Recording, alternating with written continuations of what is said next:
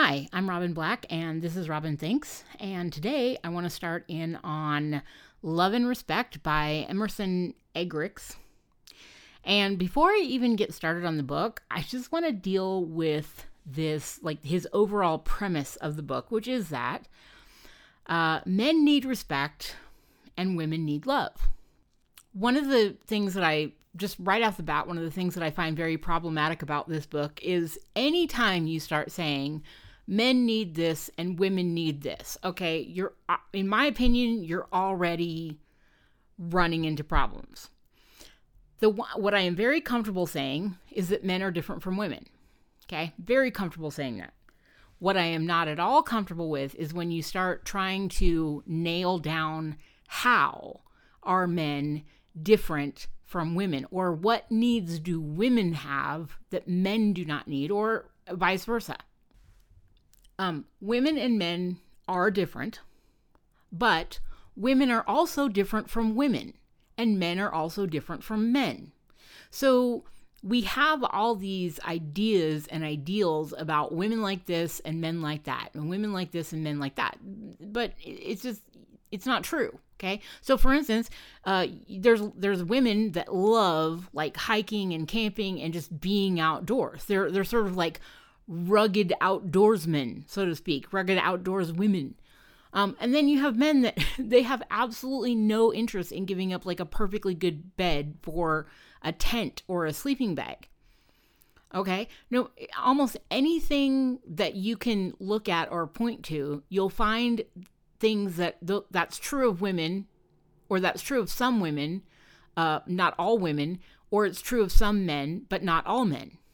Okay, so again, I'm 100% comfortable saying that women are different from men. I'm not at all comfortable with starting to like pinpoint or nail down specific ways in which women and men are alike or different because there's always going to be variables. Um so so going back to his premise, his idea is that um, women need love and men need respect. Okay, and he pulls this from literally one verse in the Bible. But my uh, theory is that you always need to be anytime you read like one verse or one kind of snippet of the Bible, you always have to hold it up to the the whole, the entirety. So in Proverbs 31, a lot of people are uh, familiar with Proverbs 31, it's very famous uh, chapter.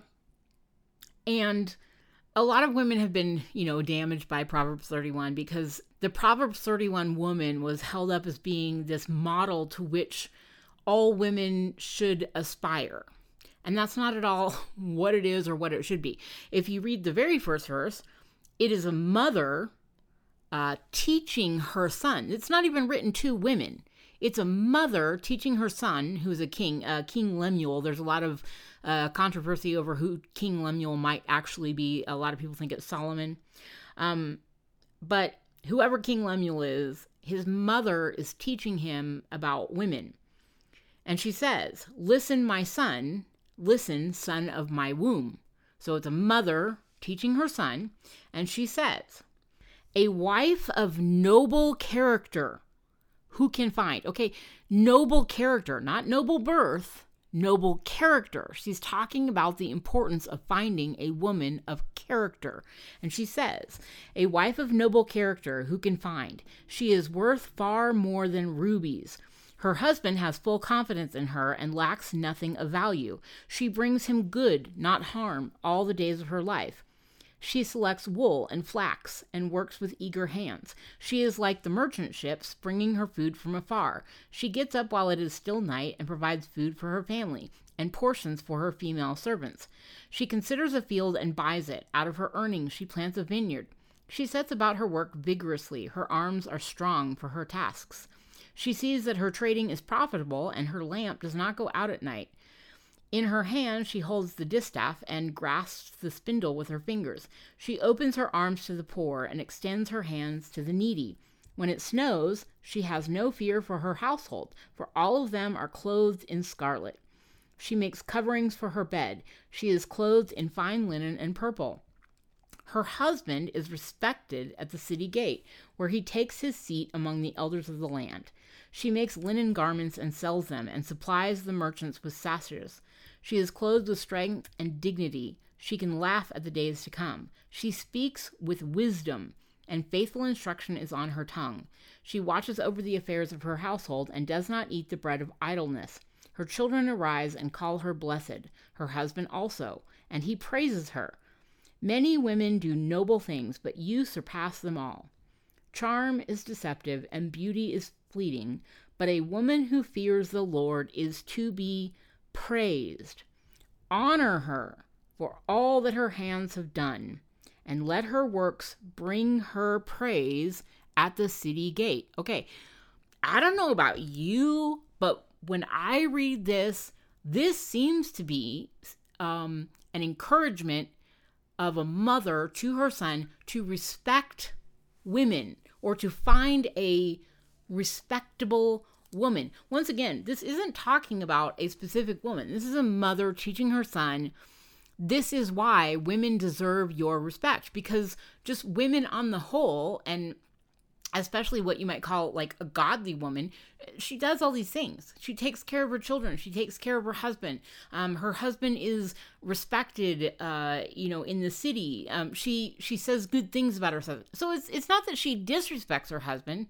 Um, she, obviously she respects her husband. It's just that she is also worthy of respect. And this is the this is what i find very very very problematic about this book is that it he's literally implying that women do not need respect and men do not need love. Okay? Um, and what I would argue, based on the fact that um, Proverbs 31 was written several thousand years ago, what I would take away from that is that what Emerson Eggerichs has to say is nothing new. It's all he's doing is literally reiterating something that men have felt for thousands of years now, right? Because otherwise, why would King Lemuel's mother need to teach him about respecting women if it was already common for them to respect women? So, in my opinion, the only thing that Emerson Eggerichs is doing is just reinforcing a problematic belief that has existed for thousands of years. Before we even get to the like chapter 1 in his introduction, the, very first thing he writes, he says, "You remember how the Beatles sang all I need is love?" I absolutely disagree with that conclusion. 5 out of 10 marriages are ending today because love is not enough. Okay, right here, right from the very get go, we're already getting into very dangerous territory because what he's saying is completely contrary to what the Bible says. So he he starts off by using a Beatles song that says all I need is love and he says, "Oh, nope, I disagree with that." Okay, if you disagree with the Beatles song, that's great. But the problem is by disagreeing with the Beatles song by saying love is not enough, you're actually disagreeing with the Bible. Okay, so let's look at what the Bible has to say. Um, in First Corinthians, which is uh, often called the love chapter, Paul says, If I speak in the tongues of men or angels, but do not have love, I am only a resounding gong or a clanging cymbal.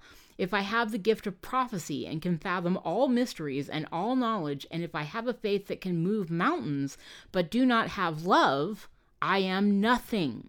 If I give all I possess to the poor and give over my body to hardship that I may boast, but do not have love, I gain nothing. Okay, so while Emerson Eggerichs might disagree with the Beatles, who say all I need is love, there's a degree to which he's right because in our culture, we think of love as being an emotion. But that's not what the Bible says. Love is not an emotion, love is an action. So if you think of love in secular terms, in the way the world thinks of love, in the way that the Beatles were probably talking about love, which is an emotion, then he's right. Those feelings are going to fade, and those feelings aren't going to get you far. But what the Beatles call love and what the Bible calls love are two completely different things. And since Emerson Eggerichs is writing a book that is theoretically founded on biblical principles, that's where we need to go to. And we need to look at what does the Bible say about love, not the Beatles. And what the Bible says, it says love is patient, love is kind, it does not envy, it does not boast, it is not proud. It does not dishonor others. It is not self seeking. It is not easily angered. It keeps no record of wrongs. Love does not delight in evil, but rejoices with the truth. It always protects, always trusts, always hopes, always perseveres. Okay. That line, um, it does not dishonor others. To me, I would say that is love respects. I that's how I would kind of rephrase that in in the in light of what we're talking about here. So it's not that men don't need respect. Men do need respect. It's that his premise is that women don't need respect, and I completely and utterly disagree with that. In fact, if a man loves a woman the way Jesus loved women, if a man follows the example that Jesus set, then I would argue that respect is inherent in that. And so in his introduction, he kind of starts off immediately with a yellow flag. And we're going to, uh, I'm, I'm going to tell you what he said, and then we're going to talk about why that's a yellow flag. He says, Sometimes the glow a couple feels at one of our conferences fades in a few days or weeks, and they can succumb to the same old problems, the crazy cycle. Okay, so we're going to talk later about um, his crazy cycle, but I want to talk about this. Um, sometimes the glow a couple feels at one of our conferences fades in a few days or weeks. Okay. Unfortunately, what we have a tendency to do is we have a tendency to judge whether or not something is a good thing or a bad thing, you know, or a right or wrong decision based on sort of like the immediate results. And what I would say is that almost invariably, and, and I think that by far the vast majority of marriage counselors would tell you this exact same thing that things will almost always get far worse before they get better. In fact, the first thing that usually happens when you're on the road to recovery or the path to recovery, usually the first thing that happens is everything gets really, really, really, really bad. And kind of what's happening there is that um, everything that you sort of built up to this point that obviously isn't working for you is going to fall apart. Okay. So I'm going to be honest here and say that whenever you do something and you immediately have like really good results, I tend to be very suspicious of that. Um, and and that and I'm fully admitting that that's just me. So this is kind of a yellow flag for me when he says that sometimes the glow a couple feels at one of our conferences fades in a few days or weeks. Okay, that's actually pretty common you know, you go to like any, you go to a retreat, you go to a seminar, you go to something, you get like super inspired, and then it, you know, you go home and it just it kind of wears off. Uh, so that's pretty common. But what that tells me is that kind of like raises my alarm bells a little bit. Like I said, it's a yellow flag. It's not really a red flag, but it's kind of like you know, how effective is this really long term? Because a lot of times you can make changes immediately that will have good results but what what's happening is you're doing something that's called kicking the can down the road. Um, here's a perfect example of that sort of like in um, like in marriages okay? And and this is one of my problems this is one of my concerns about people that like try and follow this guy's advice so let's say that you have a husband and wife and let's say you know they haven't really been married that long maybe a couple years um, but the husband was raised by a mother that literally did everything for him, that had pretty much no expectations of him. He she did his laundry, she cooked for him, she maybe cleaned his room or didn't expect him to clean his room. He basically did not have to do anything in the way of any kind of like domestic duties, right? But the truth is, the reality is that if you eat food, you, you know, create dirty dishes. If you um, wear clothing, you create dirty laundry. And what happens is in too many of these instances is you get these boys that have mothers that literally do everything for them and then they go and they get married and they aren't they genuinely they have absolutely no concept of just how much work it takes to you know do their laundry and cook for them and clean up after them. And it just it goes on and on and on. So there's a lot of wives that get really frustrated because they can't seem to get their husband to do anything, like any of the domestic responsibilities. Um, vacuuming is work, uh, mopping is work, taking the trash out is work. And when you have these boys that are raised by mothers that literally do everything and have no no expectations of them to participate in you know domestic chores, they that's what they go into marriage with. And his wife actually expects him to participate like as a grown adult now because she's not his mother she expects him to participate in domestic responsibilities.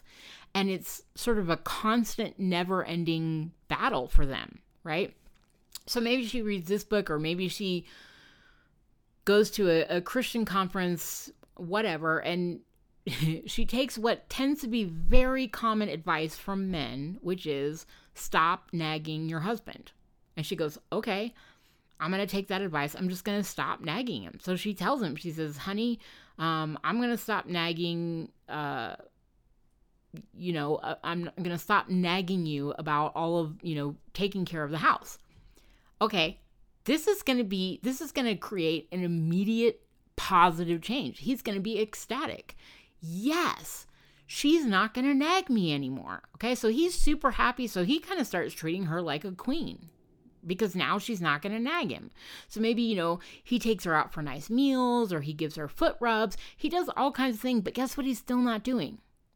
He's still not participating in any of the domestic responsibilities. So you know what's going to happen now?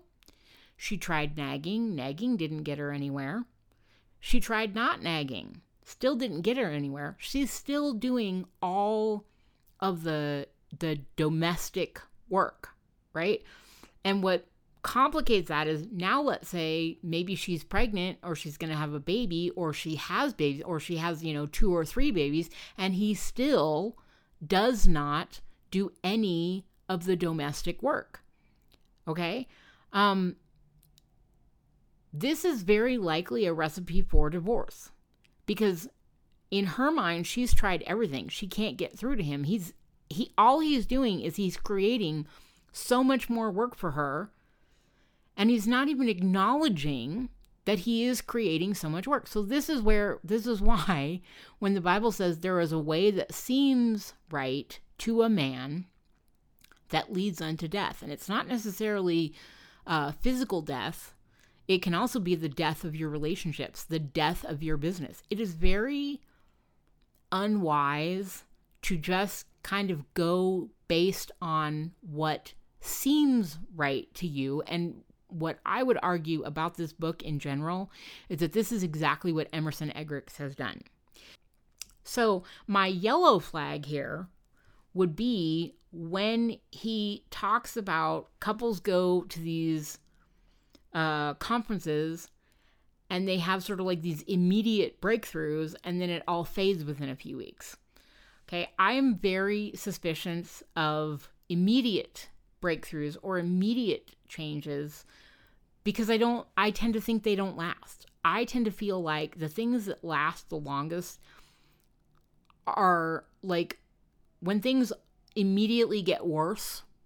That for me tends to be a pretty more promising indication that if you if you keep working at it, they're going to get better. And the fact that everything gets worse ironically, that in and of itself almost provides like a motivation to keep going to to to make things better again. And usually what happens is you know, it takes time, it takes a lot of work, but things aren't, you know, things aren't just better, they are like overwhelmingly better. Um the second, here's another red flag for me. He says, I wrote this book out of desperation that turned into inspiration. As a pastor, I counseled married couples and could not solve their problems. Okay. That is a huge red flag to me because it is not any therapist's job, right, or responsibility to solve your problems. That is not what therapists do. Therapy is like personal training, okay? If you can hire a personal trainer, but the personal trainer does not do the exercise for you, the personal trainer can encourage you, they can show you what exercises to do, they can talk about um, what kind of benefits you can expect from certain exercises, but they don't actually do the exercise for you. And I think that too often this is exactly what people when they go to therapy this is what they expect they think that therapy is going to fix them it's not therapy that fixes you and and therapy is not doing the work um, therapy is about learning the work that needs to be done but you have to do the work um, kind of the same thing. You know, a lot of people like, you know, they go to therapy like one hour a week. That's kind of like working with a personal trainer one hour a week. Like, what kind of differences uh, do you think it's going to make if you go work out with a personal trainer one hour a week? Now, you can work out with a personal trainer, and the personal trainer can kind of set you up on a program, but you, but you still need to, you know, work every day or or follow whatever their, you know, their advice or their guidelines or their outline is every day. It is not a therapist's job to fix you. And I, I have a lot of concerns that there are a lot of people in therapy and maybe even particularly in in like Christian circles that feel like it's their job to fix you that feel like it's their job to turn you into something they think that you should be and that's a huge red flag for me. So the fact that he says here that he could not solve their problems, I'm very uncomfortable with that. And then he goes on, he says, The major problem I heard from wives was he doesn't love me. Wives are made to love, want to love, and expect love. Many husbands fail to deliver, but as I kept studying scripture and counseling couples, I finally saw the other half of the equation. Husbands weren't saying it much, but they were thinking, she doesn't respect me. Husbands are made to be respected, want respect, and expect respect. Okay, so this is one more example of why deconstruction is so important. Um, most of us have probably seen on the internet these, um, like sometimes memes or pictures where words are backwards or they're chaotic or there's letters missing and you're able to read them, right? Because your brain fills in the blanks.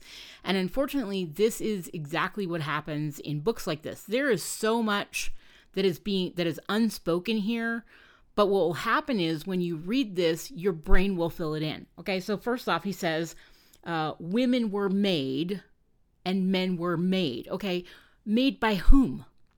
it since it's a Christian book, uh, one would assume that most of the people reading it are Christians, which means that when someone is made, what does that mean? Another word for that is created. And who were we created by? We're created by God, right?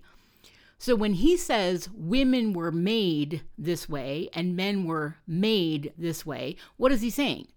He's saying God made women to be this way and God made men to be this way, okay?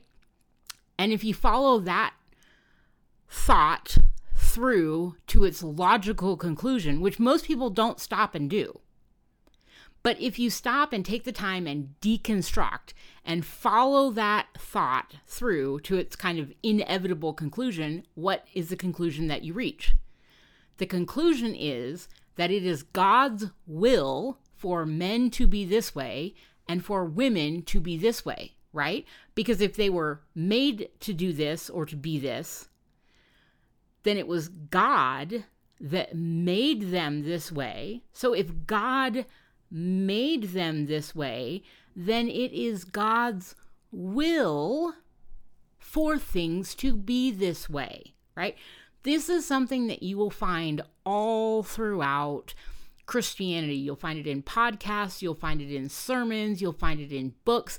It's always these unspoken things that this is not my opinion. This is literally God's will. Okay? But let's break it down even further because there's even more here that is destructive and detrimental if you don't unpack what it is that you're actually reading. If you don't deconstruct what you're reading, there is so much here that you're going to absorb without thinking about it, and it is destructive and it is dangerous. Okay? He says, Wives are made to love, want to love, and expect love. But when it comes to husbands, he says, and also keep in mind, he says wives, not women. He says wives, which also is kind of implying what? That women are meant to be wives, right? He's not saying women are made this way. He's saying wives are made this way. But wives are what? Wives are women. So if wives are made this way, it means what? It means women are made this way, but it doesn't actually account for the fact that there's going to be women that are not wives. But then he goes on and he says, Husbands are made to be respected, want respect, and expect respect. Okay, do you see the difference between how he phrases a wife's role and how he phrases a husband's role because it makes a huge difference. He says, Wives are made to love. Okay, what does it mean to love someone? It means you give love, right? Wives are made to love. He doesn't say wives are made to be loved. He says wives are made to love. And then he says, want to love. He doesn't say want to be loved. He says wives are made to love and wives are made to want to love. He does say wives expect love, so that's, you know, a little bit of a return. But what does he say about men? He says husbands are made to be respected, want respect, and expect respect. Do you see the difference? And remember, when he's saying wives are made and husbands are made, once again, who are we talking about? We're saying God made, which implies that this is God's will. So, what is he saying? He's saying that it's God's will that wives give love, that that wives want to love, and expect love. But he says husbands are made to be respected. He's literally saying that God made husbands to be respected. God made husbands to want respect. God made husbands to expect respect. Okay? Do you understand how very dangerous the implications here are? He's literally saying that women are made to give love and men are made to receive respect. So, what he's literally saying is women are made to be givers and men are made by God to be receivers. Does that or does that not sound a little narcissistic and self serving, especially when you consider this is written by a man. Okay, so starting off in chapter one, he starts chapter one with three different stories. And these stories, which are experiences between him and his wife, are meant to illustrate how his premise of women need love and men need respect, or more accurately, as he stated in his introduction, women need to give love and men need to be respected, which is really what he actually said. Again, I've said this before relationships are relationships are relationships. The principles of good relationship are the principles of good relationship. They have nothing to do specifically with marriage, and they literally have nothing to do with male female. Okay, so let's talk about this. He starts off and he um, he talks about the the jean jacket disagreement. Okay, so I'm going to read from the book now. He said, I proposed to Sarah when we were both still in college, and she said yes. While still engaged, we got a hint of how husbands and wives can get into arguments over practically nothing. That first Christmas, Sarah made me a jean jacket. I opened the box, held up the jacket, and thanked her. You don't like it, she said. I looked at her with great perplexity and answered, I do too like it. Adamant, she said, No, you don't. You aren't excited. Taken aback, I sternly repeated, I do too like it. She shot back, No, you don't. If you liked it, you would be excited and thanking me a lot. In my family, we say, Oh my, just what I wanted. There's enthusiasm. Christmas is a huge time and we show it. That was our introduction to how Sarah and Emerson respond to gifts. Sarah will thank people a dozen times when something touches her deeply. Because I did not profusely thank her, she assumed I was being polite, but could hardly wait to drop off the jacket at a Salvation Army collection center. She was sure I did not value what she had done and did not appreciate her. As for me, I felt judged for failing to be and act in a certain way. I felt as if I were unacceptable. The whole jacket scenario took me by complete surprise. During the jean jacket episode, though neither of us clearly discerned it at the time, Sarah was feeling unloved and I was feeling disrespected. Okay, let's talk about what's actually happening here because I have gone through this so many times and it has nothing to do with with the differences between men and women. It has nothing to do with married couples. This is what is called self righteousness. This is what is called I am right or my way is right. Um, every single one of us has have grown up in families or communities of some kind or another. Uh, you know, there's they have some kind of rules by which the family operates. Okay. Um, my very first tour in the theater company, I was sent to Canada and I toured with a woman who had been raised in the South. And her father, when she was growing up, she had just a very strict, uh, fundamentalist disciplinarian father. I don't know, I don't remember if he was religious or not, but he just, he was extremely strict. He had extremely rigid rules. And one of his absolutely inviolate rules was you do not, under any circumstances, take your shoes off and make yourself comfortable in someone else's home. Okay? If anyone has ever been to Canada, then you know that it is very common in Canada uh, for them to ask you to take your shoes off. I don't understand this. I will never understand this, but I have never seen so many white carpets in my life as when I was in Canada. They all have like white carpet. So it totally makes sense that everybody takes their shoes off. It's just something you do. So so here you have this person that was raised by an incredibly rigid fundamentalist father that said you don't take your shoes off under any circumstances. And then you go to canada and all the canadians are like hey could you take your shoes off? Um so this is what we're dealing with here is we're all raised with certain kind of like familial expectations okay?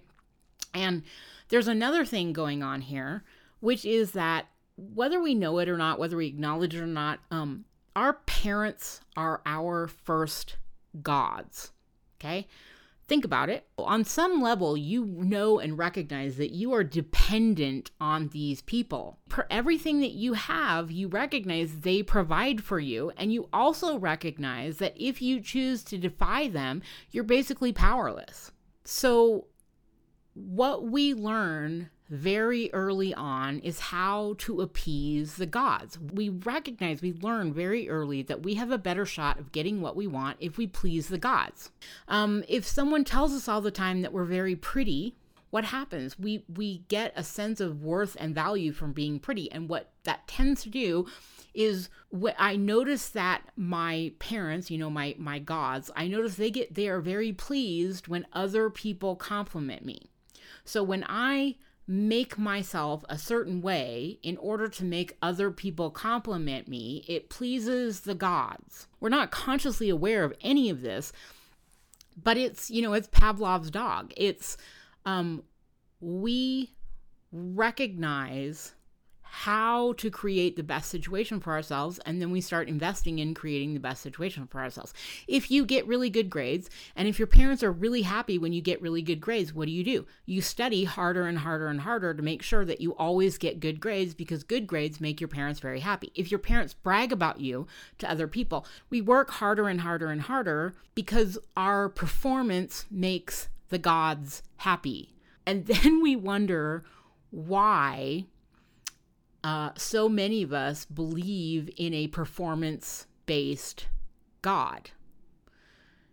It's largely because of our parents, because our parents are our first gods. And so when we think of God, especially when we we talk about God the Father, what we tend to do is we tend to assume that God, the parent, is like our parents, right? They punish us when we do something that displeases them. This is how the nature of our relationship works with our parents, and whether we know it or not, that is what we tend to expect from God. Is if we displease God, God will punish us. However, God is not our parents, and this is one of the many aspects of deconstruction that is so important it's not just a matter of deconstructing everything that we've learned in churches, it's also deconstructing the differences between what God expects from us and what our parents expect from us. Okay. So, what's happening here with um, wife, Sarah, is, and I'm, this is supposition, but I've encountered it enough to tell you that this is probably what's happening. Okay. When Sarah was little, her parents would give her a gift and she would get all excited by the gift, right? And and her excitement would make her parents happy. So what she recognized, what she internalized is when my parents give me a gift, the more pleasure I show in that gift, the more excited I get about that gift, the happier it makes my parents, right? So what she internalizes is that when someone gives you a gift, the appropriate response is to be very excited about the gift. Okay. Emerson Eggerichs grew up in a very different home, so his parents' expectations were probably very different. He is probably emulating his father in how he responds to that gift. So, what we have going on has nothing to do with men and women. It has to do with our cultural conditioning. It has to do with the family that we grew up in and how our family acted.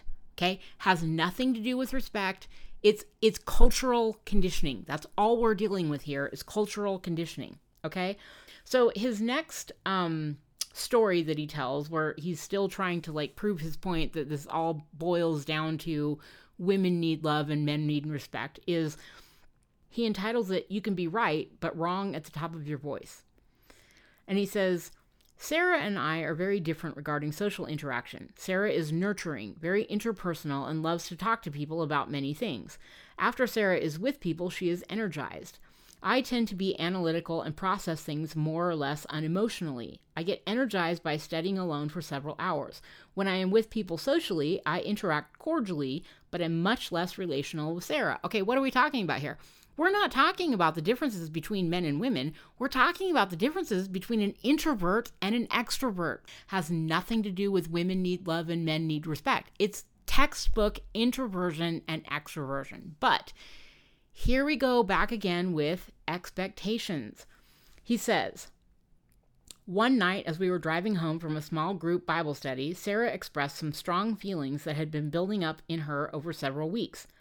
You were boring in our Bible study tonight, she said almost angrily. You intimidate people with your silence, and when you do talk, you sometimes say something insensitive. What you said to the new couple came across poorly. I was taken aback, but tried to defend myself. What are you talking about? I was trying to listen to people and understand what they were saying. Sarah's answer went up several more decibels. You need to make people feel more relaxed and comfortable. The decibels rose some more. You need to draw them out. Now Sarah was almost shouting, Don't be so into yourself. Once again, what we're dealing with here is self righteousness. In other words, I am right or my way of doing things right. This is a very common problem in America. This is actually the root of so many of our uh, religious and political divides right now, which is you know, my way is right, my way of doing things, my viewpoint, my outlook, I am right. There are very, very, very few things in life that have an inherent right or wrong. There's no moral right or wrong to whether or not you take your shoes off when you walk into someone's house. The biblical answer is be a good guest. There's no universal right or wrong here, but the bottom line is it's all it's just it's about being a good guest. We have all these just ridiculous fights over your way is different than my way, but my way is right. And this has nothing to do with male and female. This has nothing to do with um, love and respect. What this does have to do with is Sarah is not acknowledging that her way is not necessarily or inherently the right way. If you're an extrovert and you have what you consider to be excellent social skills, like you entertain everyone, and your partner, mate, spouse, person, um, they don't socialize the way you socialize, okay? when you start trying to say, my way is the right way and you're doing it wrong, that's what's actually happening here. It has nothing to do with male and female, it has nothing to do with Sarah needs love and Emerson needs respect. Okay? Um, so then this is his third story. And once again, we're going to talk about what's actually going on here, and it has nothing to do with love or respect. Okay? A few more years went by, and Sarah's birthday was coming up. She was thinking about how I would respond. Would I even remember? She always remembered birthdays, but birthdays weren't big on my radar screen. She knew she would never forget my birthday because she loved me dearly. She wondered, however, if I would celebrate her birthday. She was thinking, Does he hold me in his heart the way I hold him in mine? So, what she did was not done in a mean spirit. She was simply trying to discover things about me and men in general. She knew that forgetfulness was a common problem and she was just being curious. As an experiment, she hid all the birthday cards that had arrived before her birthday. No hints of her birthday existed anywhere, and I was going along in my usual fog, studying and thinking. On her birthday, I had lunch with a friend. That evening, as Sarah and I had dinner, she softly asked, So, did you and Ray celebrate my birthday today? I hemmed and hawed, but I couldn't explain forgetting Sarah's birthday. My forgetfulness had been unloving, and I could see that she was hurt. But at the same time, I had these strange feelings. Yes, I had been wrong to forget, but I hadn't ignored her birthday intentionally. I felt judged, put down, and rightly so. Okay, let's talk about what's actually happening here. Boys are not raised to remember social events. That is what women do. So, the way in which she dealt with it, this is very passive aggressive. She didn't tell him in advance, hey, my birthday is coming up in two weeks, or my birthday is coming up in two months, and I'm not going to remind you about it. This is my reminder. It's not that boys are incapable of remembering birthdays and anniversaries, it's that women in our culture do not require or expect men to remember social engagements or keep their own calendar or remember birthdays and anniversaries and important dates all on their very own. So they don't. Okay? Why would they? If we don't expect them to, why are they going to do something that we don't expect them to do? We do it for them. And so we raise them with the expectation that they don't need to do it because we're going to do it for them. So he's he's used these three stories that actually have nothing to do with the ways in which women are made or created differently from men. And he's trying to use them to support his premise that what's really happening here is women need love and men need respect. None of those are true. Okay, with the jean jacket incident, he got it he received a gift and did not respond the way she expected him to respond. And she didn't acknowledge that her expectations were based on what was proper and appropriate for her family. Then we have the um, they go to a Bible study and he acts the way an introvert acts and she acts the way an extrovert acts. And then she gets angry at him because he doesn't act the way she thinks that she should act. Okay. That has absolutely nothing to do with the differences between men and women.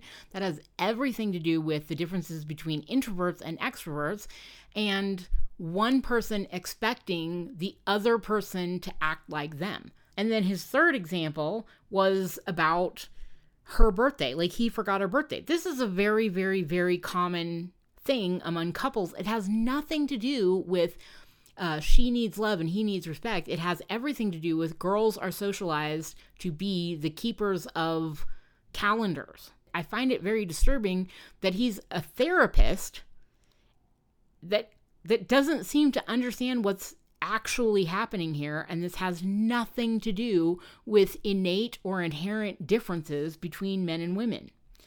Okay, I'm to go ahead and stop there. Um next week I'm to finish off chapter 1 because next week I want to talk about the really highly problematic way in which uh, this man who is a PhD went about coming to his conclusions. It, it, would be one thing if he, you know, if he was a pastor and, and, and he was presenting himself as only taking this information from the Bible, but he talks about backing it up with scientific research. And the way that he does that is is just hugely problematic. And so uh, I'm going to save that for next week.